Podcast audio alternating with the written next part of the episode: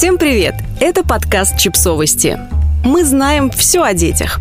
Как сохранить отношения в семье после рождения ребенка? Ведущий редактор Нит Parenting, автор двух романов и мама двух дочек Джессика Гроуз рассказала о том, как сама злилась на мужа во время беременности. И вместе с экспертами предложила несколько способов, которые значительно разрядят обстановку в семье первый год жизни с младенцем. Самый тяжелый период для нашей семьи пришелся на мою беременность второй дочерью. На улице каждый день стояла невыносимая 32-градусная жара, и к дате родов не было ни одного признака, что они вообще начнутся. У меня были проблемы со сном, и вот когда однажды ночью я задремала, мой муж пришел с работы и разбудил меня. Я хотела избить его прикроватной лампой. И я такая не одна. Большинство исследований показывают, что с рождением ребенка пары начинают испытывать трудности. Но насколько интенсивными и продолжительными они будут – вопрос открытый. Неприятные мысли о вашем партнере время от времени будут возникать в первый год жизни малыша. В основном из-за сильной измотанности, когда недосып превращается в пытку ошибку. Я поговорила с тремя экспертами, включая популярного автора «Нью-Йорк Таймс», социолога и психотерапевта о том, как сохранить отношения в семье как можно более позитивными в первый год родительства. Вот вывод.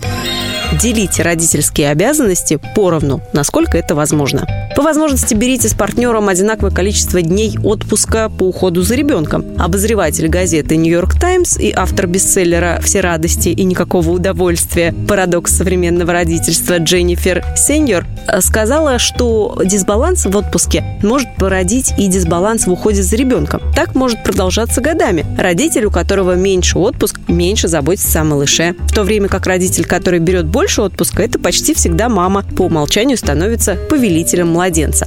Трудно выйти из этого паттерна, если вы однажды оказались в нем странах же, где у родителей одинаковый отпуск, как в Канаде или Швеции, уровень удовлетворенности браком выше. Несправедливость распространяется даже на сон. Согласно исследованиям, работающие матери в Америке обычно чаще встают ночью, чтобы побыть с больным или просто бодрствующим ребенком, чем работающие отцы. К слову, в странах с более равноправной политикой возможность поспать ночью одинаково доступна обоим родителям. Это более эффективный подход. Откажитесь от завышенных ожиданий. Выбросьте образ идеального родителя в мусорку, говорит доктор философии, социолог из Мельбурнского университета, специализирующаяся на семейных отношениях Лия Рупенер. Она дает этот совет в первую очередь матерям, потому что существует гораздо больше агрессивных культурных представлений именно о том, какой должна быть хорошая мать. По данным исследовательского центра Пью, большинство американцев по-прежнему считают, что женщины лучше ухаживают за новорожденными, чем чем мужчины. Только 1% американцев считают, что мужчины справляются лучше. И почти 80% уверены, что женщины сталкиваются с большим количеством проблем и с большим давлением в родительстве.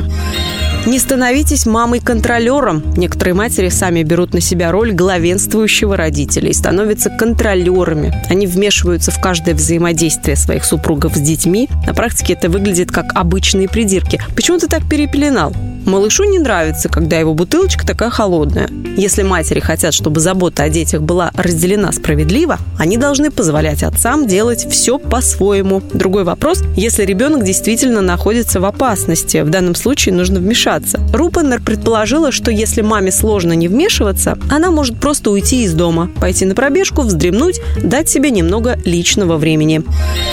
Пересмотрите свою сексуальную жизнь. Рождение ребенка – это полная перестройка всех сфер вашей жизни, включая и сексуальную, говорит психотерапевт, магистр гуманитарных наук и автор книги «Размножение в неволе» Эстер Перрель. Многим родителям разрешают заниматься сексом через 6 недель после родов, но это не значит, что э, через 6 недель вы сможете сделать это без слез, сказала Перрель. И также это не значит, что вы готовы к этому физически и психологически. Психотерапевт добавила, что может пройти год, прежде чем вы будете готовы к сексу с проникновением. Требуется время, чтобы восстановить ритм и привыкнуть к изменениям тела и перестройке жизни. Родившим женщинам нужно время, чтобы прийти в себя. В период лактации они они могут столкнуться с сухостью влагалища из-за снижения уровня эстрогена. Около 90% матерей возобновляют половые контакты в течение 6 месяцев после рождения, несмотря на то, что 83% испытывают сексуальные проблемы спустя 3 месяца после родов,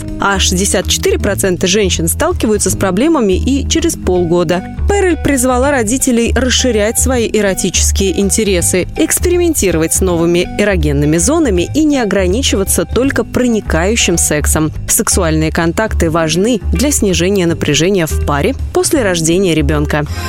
Подписывайтесь на подкаст, ставьте лайки и оставляйте комментарии.